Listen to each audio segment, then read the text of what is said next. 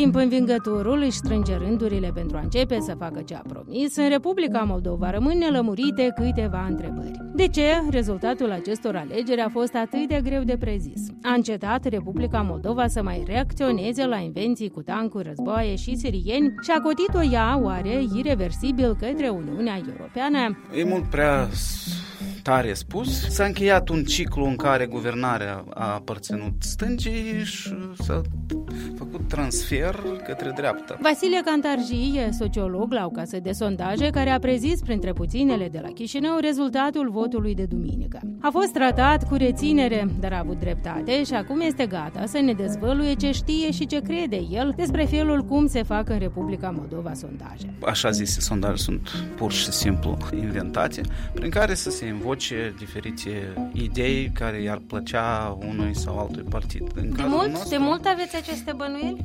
Da, de ani buni de zile și cred că a venit timpul să, să, să vorbim despre acest lucru. Îl vom întreba și de ce crede că puterea dreptei pro-europene în aceste alegeri a stat în slăbiciunea stângii pro-estice. Apoi vorbim cu Iulian Groza de la Institutul de Politici și Reforme Europene, cel care a spus că după alegerile de duminică apele s-au despărțit. Oamenii săturați de războaie geopolitice au o șansă acum să-și îndrepte armurile contra celui mai mare pericol corupția și impunitatea, două lucruri care eu cred că nu mai pot fi tot tolerate în Republica Moldova de niciun cetățean. Și lucrul ăsta a fost spus clar și în aceste alegeri. Eu sunt Liliana Barbăroșie și vă prezint Reelectoral, un podcast al Europei Libere despre lucrurile care au contat până și după aceste alegeri. Îmi spune Vasile Cantarji, sunt sociolog la Saxa. Chiar atât de clară era situația dinaintea alegerilor? Era absolut previzibilă această majoritate obținută de PAZ? Vă întreb pentru că sunteți singurii care ați prevestit-o. Pentru noi era previzibil, probabil încă din uh, iarnă. Publicasem și uh, barometrul uh, din februarie, care arăta că PAS, după alegerile prezidențiale, a capitalizat totul pe centru-dreapta și de atunci a fost clar că în anumite circunstanțe, în funcție de câți concurenți trec pragul la eventualele parlamentare, există într-o anumită conjunctură posibilitatea ca PAS să ia majoritatea covârșitoare. Ce înseamnă că capitalizase pas tot ce era pe centru-dreapta. Asta cum s-ar explica după, mai simplu? După dezamăgirile legate de alianțele pentru integrare europeană, după căderea partidelor precum PLDM, PL, după perioada regimului Plahotniuc, pe eșchierul de dreapta, până apărea uh, partide gen Platforma Demnitate și Adevăr și PAS, nu exista partide puternice care să uh, atragă forțele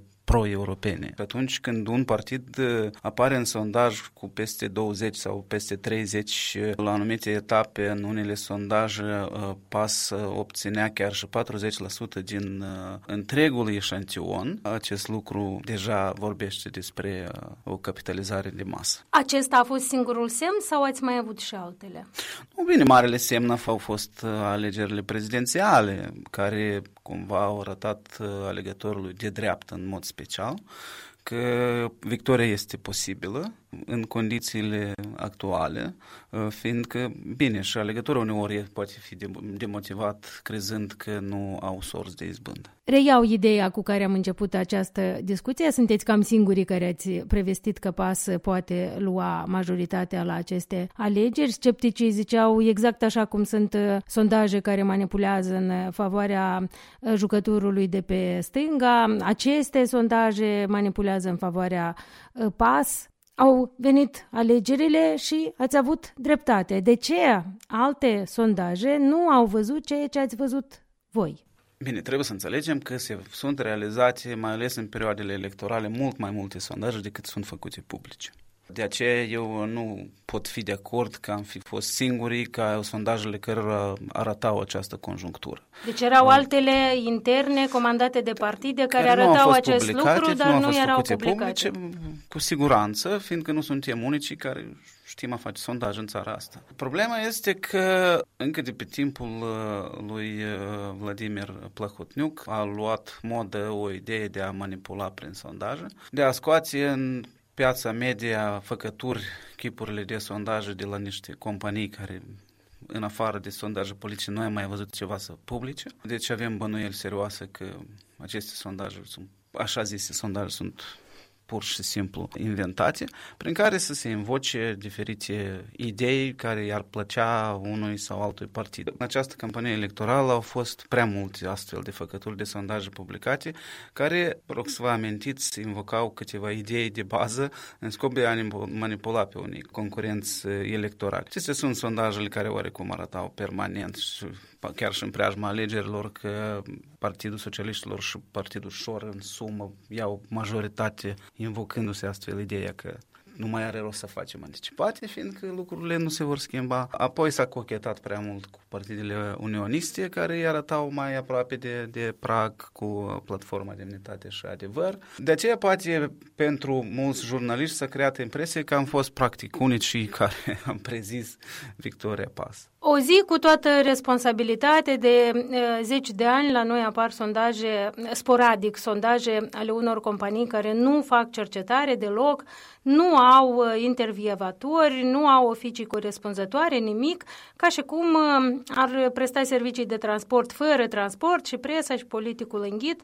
Piața e prea slabă încât devorează totul. Ați scris asta zilele trecute pe o rețea de socializare. Cum uh, se poate, domnule Cantarji, lupta cu asta? În presă știți cum avem niște mijloace care există împotriva manipulării, instituții de reglementare, educația mediatică. Aici, ce-i de făcut? Nu, aici trebuie să-și facă meseria profesionistă, în primul rând, mass media și să nu replifice asemenea informații. Deci un jurnalist când vede un sondaj și are bănuiala că provine de la o casă de asta de sondaje, cum descriați mai sus, ar trebui să nu-l publice? Cumva da, să-l ignore. Cum spunea Goebbels, o minciună repetată de mai multe ori devine ceva real.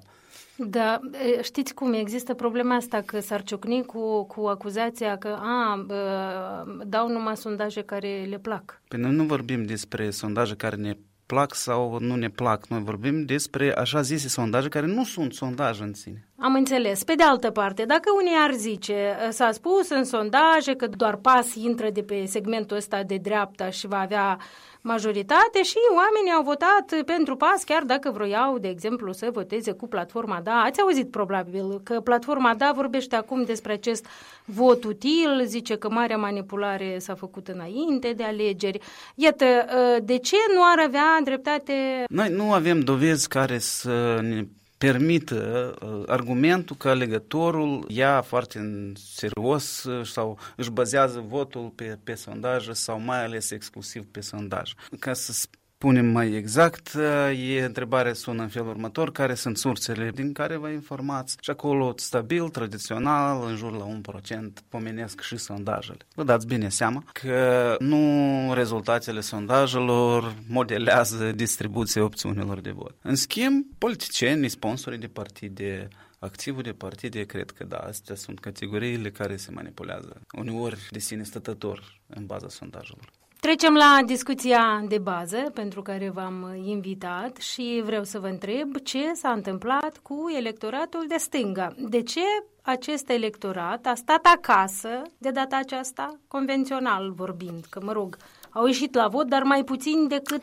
ieșeau altă dată. Vă întreb asta pentru că sunteți unul din cei care credeți că nu atât activismul electoratului de dreapta, în diaspora, etc., cât lipsa de activism a celui de stânga a caracterizat cumva rezultatul acestor alegeri ar fi prea tare și incorrect să spunem că nu și-a făcut rolul activismul electoratului de dreapta și a diasporei și a concurenților electorale de dreapta. Dar este adevărat că probabil pentru prima dată în uh, țara noastră o prezență slabă la alegeri a fost în detrimentul stângii și uh, nu a dreptei, fiindcă de fiecare dată tocmai partidele de dreapta aveau această, acest risc că alegătorul lor, care nu este atât de disciplinat ca alegătorii de stânga în sensul participării la alegeri ar putea să nu iasă masiv la vot și atunci respectiv scorul, rezultatul este mai slab. În cazul nostru, la ultimele alegeri, probabil pentru prima dată am văzut că această scădere a ratei de participare s-a produs pe seama partidelor de stânga, a partidelor proruse. Eu nu găsesc altă explicație decât prestația acestor uh, actori politici. Să nu uităm că noi, bine, nu s-a împlinit un ciclu electoral de aflare la guvernarea Partidului Socialiștilor, dar totuși, ultimii ani, guvernarea a fost asigurată de Partidul Socialiștilor, ori guvernarea, vrei, nu vrei, îți erodează ratingul de regulă. Trebuie să ai uh, rezultate remarcabile pentru ca la alegeri anticipate sau la al doilea ciclu electoral să poți intra în aceeași forță sau poate chiar forță mai mare. Ori au dreptate exponenții Partidului Socialiștilor care spun că am avut la dispoziție doar 2 ani. Uh, marea parte a așa zise guvernări socialiste s-a produs pe timp de pandemie, timp de criză. Evident, uh, uh, în situații de criză nu poți excela și tot așa. Probabil aici este o oarecare dezamăgire a alegătorilor în principal exponenți de stânga. Dar de ce nu a reacționat acest electorat de data aceasta la sperieturile astea care funcționau altă dată și în această campanie au fost activate aceste sperietori și tancuri NATO și unire cu România și război cu Rusia, dacă vine dreapta, ați văzut dumneavoastră uh, cu prisosință acest lucru. De ce nu a mers, de exemplu, ca cu sirienii în alte campanii? Uh, e mai mult discernământ în electorat? Vedeți cumva asta în sondaje? Orice metode cu timpul erodează. Ori în cazul sperietorilor poți menți o persoană de mai multe ori, poți menți o dată de două ori un popor, dar nu poți mereu să menți un întreg popor. E cam și același, aceeași situație și în cazul nostru. Aceste deci s-au erodat și sperietorile. Da, productive de cândva au început să producă mai puțin efect. Ar fi prea devreme să se tragă concluzii că nu mai există această divizare pe probleme geopolitice, că nu mai reacționează acest electorat la spiriturile astea sau nu? S-a schimbat și discursul, să nu uităm. Dacă, să zicem, 2009-2014, din ambele părți se comunica geopolitică în 2019 și în 2020 același pas, aceeași platformă, da, practic nu a utilizat deloc uh, discursul geo, geopolitic, intensitatea acestuia a scăzut și probabil sperietorile nu și-au găsit fundamentul. Deci putem deduce de aici că a fost o strategie corectă să fugă de aceste subiecte? Evident că da și tema de bază a acestor partide a fost de fapt lupta cu corupția, lupta cu hoții și tot așa. E destul de abil, fiindcă uitați-vă că în ultimii 5 ani lupta cu corupția sau corupția este pomenită în top 3 uneori, dar în mod constant top 5 probleme, pe lângă cele tradiționale, gen sărăcia, lipsa locurilor de muncă, viitorul copiilor, este pomenită și corupția. Și nici pe departe, politica externă a unei țări. Din felul cum s-au uh, terminat aceste alegeri, unii ar putea înțelege că gata, Republica Moldova a cotit-o către Uniunea Europeană. Electoratul pro-european e mai numeros deja decât cel pro-estic. Aveți dovezi din sondaje că asta s-ar întâmpla? Nu. E mult prea tare spus, fiindcă integrarea în europeană e un proces foarte complex, un proces care necesită mai multe cicluri electorale și s-a încheiat un ciclu în care guvernarea a aparținut stângii și s-a făcut transfer către dreapta. Acea succesiune clasică de exact, guvernare, exact. unii s-au erodat, alții au venit și tot așa. Ce eu aș spune că mai degrabă succesul dreptei la aceste alegeri într-o bună măsură se datorează slăbiciunii stângii.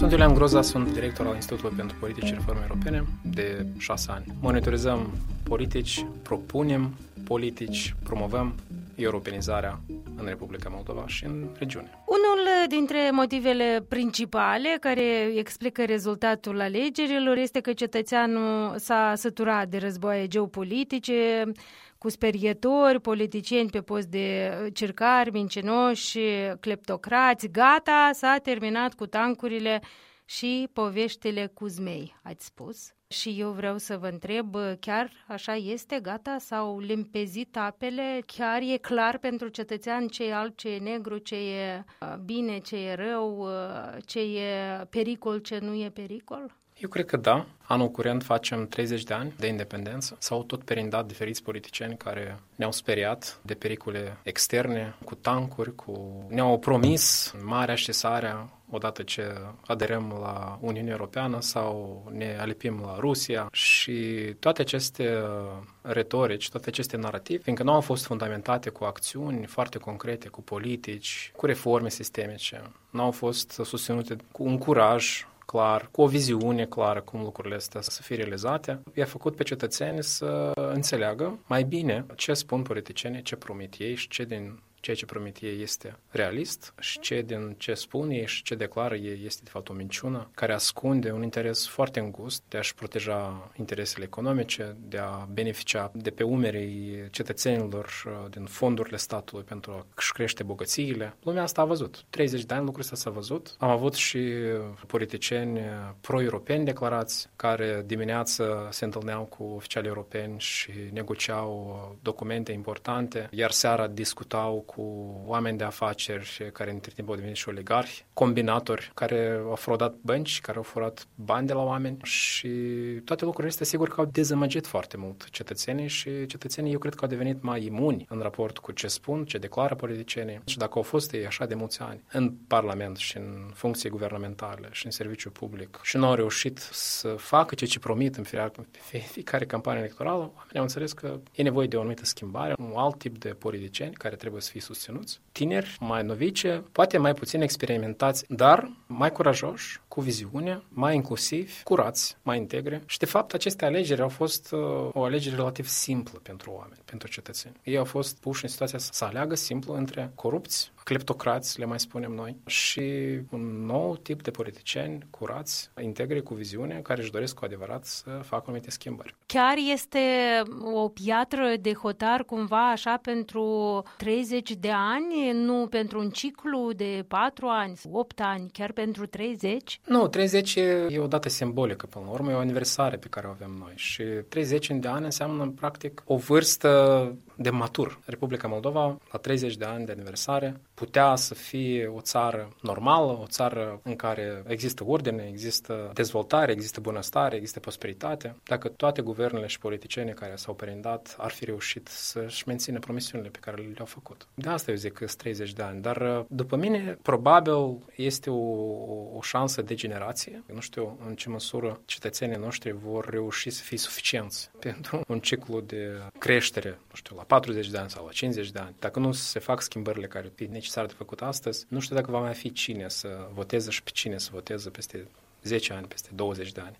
Cu siguranță este o oportunitate foarte mare pentru ca în Republica Moldova, o țară mică cum este ea, la intersecția între vest și est, practic, să încercăm să valorificăm la maxim totuși potențialul care îl avem aici foarte aproape de noi. Și relația noastră cu Uniunea Europeană ne-a oferit astăzi o mulțime de oportunități. Unele dintre ele noi le-am valorificat, dar foarte multe din ele le-am ratat, din cauza că nu am putut să punem lucrurile în ordine și să punem lucrurile să funcționeze aici, fiindcă nu au fost uh, politicieni cu suficient curaj, viziune și determinare să curățe sistemul de toată această corupție care a obosit oamenii și a săturat oamenii. Deci tu nu poți să crezi că astăzi uh, omul poate fi amăgit, poate fi mințit cu anumite promisiuni de viitor dacă astăzi nu se rezolvă problema cea mai mare, care este astăzi în Republica Moldova și asta este foarte clar, asta este corupția, asta este impunitatea. Dacă vă înțeleg eu corect, lupta pentru direcția Republicii Moldova s-a cam încheiat, începe lupta pentru stârpirea corupției.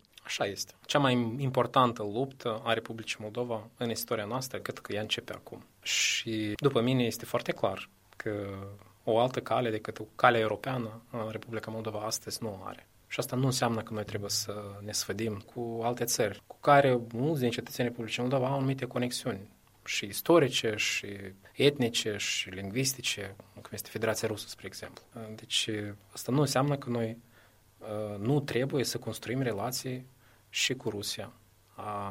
Dar din perspectiva soluționării problemelor noastre de zi cu zi, care le avem și care nu le-au soluționat nici cei care au fost cei mai mari prieteni cu Putin în Republica Moldova și care nu au făcut altceva decât să-și crească bunăstarea proprie a familiei și să facă afaceri cu diferiți oligarhi din Federația Rusă, inclusiv în regiunea transnistreană și pe urmă să fie finanțați din acești bani în campanie electorală. Oamenii asta au văzut. Și oamenii au înțeles că, de fapt, dacă ar fi fost un sistem care ar funcționa și ar uh, străpi corupția, iar curăți pe politicieni, pe funcționari, pe judecători, pe procurori și ar fi oameni integri puși în aceste funcții și ar gândi în interesul statului, în interesul cetățenilor, ar face dreptate, cu siguranță și nivelul încrederii oamenilor în aceste instituții va crește și lucrurile vor merge altfel în Republica Moldova. Este o sarcină, probabil este cea mai complicată sarcină care stă în fața unui guvernări, fiindcă legăturile între cleptocrați și diferite instituții din justiție, diferite autorități, ele astăzi se mențin, chiar dacă socialiștii au plecat de la guvernare, să vor fi în opoziție, chiar dacă Plahatniuc a plecat, asta nu înseamnă că el nu și-a menținut legăturile în sistem și conexiunile cu sistemul. Chiar dacă Platon a fost eliberat din închisoare din, după înțelegerea pe care a avut-o cu Procuratura Generală, asta nu înseamnă că el nu continuă să saboteze bunul simț și legea și încă și să stea în fața noastră, să mănânce castraveți și să ne facă să nu dorim, să mai privim cum discută politicienii în ghilimele. Dacă ar fi fost un sistem care funcționează, o justiție dreaptă, un sistem uh, în care cel puțin corupția la nivel înalt este străpită, cu siguranță lucrurile ar merge mult mai bine și bunăstarea cetățenilor ar crește. Uh, fiindcă legătura este directă între existența corupției, lipsa unei justiții funcționale cu bunăstarea, cu dezvoltarea economică. Asta înseamnă, dacă nu ai un sistem funcțional, nu poți atrage investiții. Noi nu putem să trăim doar din asistență financiară externă, din donații. Această asistență îi ajută doar să pornește anumite procese, să acopere anumite găuri. Dar fără o investiție în infrastructură, în economie, în afaceri, fără a avea condiții pentru ca antreprenorii mici să poată să funcționeze liber de diferite constrângeri artificiale, inclusiv și de corupție, este foarte greu să asiguri bunăstare și să asiguri salarii mai mari și să asiguri locuri de muncă toate lucrurile astea sunt legate. De asta, cea mai importantă și imediată sarcină, într-adevăr, este să pornească un, un proces de curățire a sistemului și de descurajare a actelor de corupție și de eliminare a impunității. Și aici deja încep discuțiile. Are această echipă oameni necesari? Sunt resurse interne în Republica Moldova pentru a completa această echipă cu oamenii necesari. Dumneavoastră, cum vedeți lucrurile? Se poate privi în felul următor problema că cea mai mare dificultate va fi să mobilizăm resursele interne care există uh, pentru această luptă cu impunitatea și cu corupția. Problema resurselor interne este una veșnică în Republica Moldova. Dar eu cred că ceea ce contează mai mult este contextul actual, care inclusiv poate motiva foarte multă lume bună din Republica Moldova. Foarte mulți din cei care au plecat, din păcate, din țară pentru că îți găsească un job și asigură o viață mai bună pentru ei și pentru copiii lor, eu cred că ei pot fi mobilizați și ei pot participa în acest proces, cu siguranță. Și lucrul ăsta deja îl vedem că există această deschidere care au anunțat-o și cei de la PAS, care acceptă propuneri sau CV-uri sau scrisori de exprimare a interesului de a veni și de a servi în serviciu public. Lucrul ăsta este și se întâmplă. Dacă are capacitate sau nu partidul pas de a mobiliza acest, această expertiză, acest, aceste resurse umane necesare, eu cred că are, fiindcă altfel, dacă ne uităm istoric la acest partid, care a apărut în 2016, foarte multă lume era sceptică. Și în afară și în interior că ei vor reuși. Chiar și președinta Maia Sandu, vă aduceți aminte, anul trecut, foarte puțin ne dădeau șanse să câștige aceste alegeri le-a câștigat. Foarte puțin vorbeau despre o posibilitate a schimbării la fața Parlamentului. Toți spuneau că alegerile anticipate nu vor da niciun rezultat. Vor nimeri aceleași partide, aceiași oameni în Parlament. Iată că rezultatul diferă de presupunerile foarte multor uh, oameni din uh, politici, comentatori, analiști, prieteni și neprieteni uh, ai Republicii Moldova. Deci rezultatele, de fapt, vorbesc de, de, de, de la sine. Cred că ce a funcționat și ce a contat este această perseverență, curajul, de a vorbi și de a face lucruri, legitimitatea care a apărut pe parcurs față de eforturile și viziunile acestui partid și a președintei Maia Sandu de a livra la ceea ce spune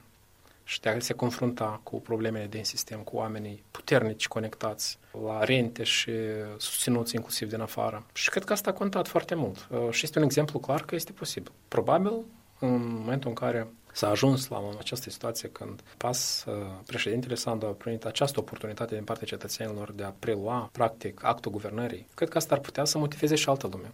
Să le spună că bă, este posibil, veniți, contribuiți și dacă va fi același sistem de selectare, angajare bazat pe criterii de profesionalism, integritate și servirea interesului public și al țării, avem suficienți oameni în Republica Moldova și în afara țării pentru ca să aibă capacitatea să pună în aplicare uh, toate cele necesare, uh, de la guvern până la agenții, până la procurori și judecători, nu deodată, cu siguranță, dar într-o perspectivă de 3-4 ani, lucrurile pot fi puse în ordine, în ordinea priorităților, evident, și lucrurile pot fi mișcate. Altfel, pe lângă acest lucru, să nu uităm că puterea politică pe care a primit-o partidul PAS și președinta Sandu nu se bazează doar pe legitimitatea puternică din partea oamenilor, dar ea este susținută și printr-o legitimitate și un sprijin din partea partenerilor de dezvoltare, partenerilor internaționali. Deci, practic, se creează o, o oportunitate unică de foarte mulți ani în Republica Moldova, dar probabil unică în istoria Republicii Moldova din perspectiva dată când ai forțe politice de centru-dreapta, pro-reformă, care au acces la guvernare organic, fără scheme, fără bani netransparenți, să aibă acest sprijin combinat din partea cetățenilor și din partea partenerilor internaționali și în același timp să nu creeze reticență din partea partenerilor dificili pe care are Republica Moldova tradițional, inclusiv care este Federația Rusă. Uh, deci eu cred că va fi cea mai complicată fază din istoria Republicii Moldova, fiindcă ca și la fotbal, când ești în finală, presiunea pe tine crește foarte mult și responsabilitatea, așteptarea față de tine este foarte mare. Și câteodată, dacă nu ai suficiență tărie și suficiență încredere, poți să nu reușești. Curaj ei au, viziune au, încredere au avut, sprijinul au, adică de asta și este și o oportunitate unică, care, care eu cred că apare odată în generație. Ați ascultat Reelectoral, un podcast al Europei Libere dedicat alegerilor parlamentare moldovene. Ne puteți găsi pe moldova.europalibera.org, dar și pe Google Podcasts, iTunes și YouTube.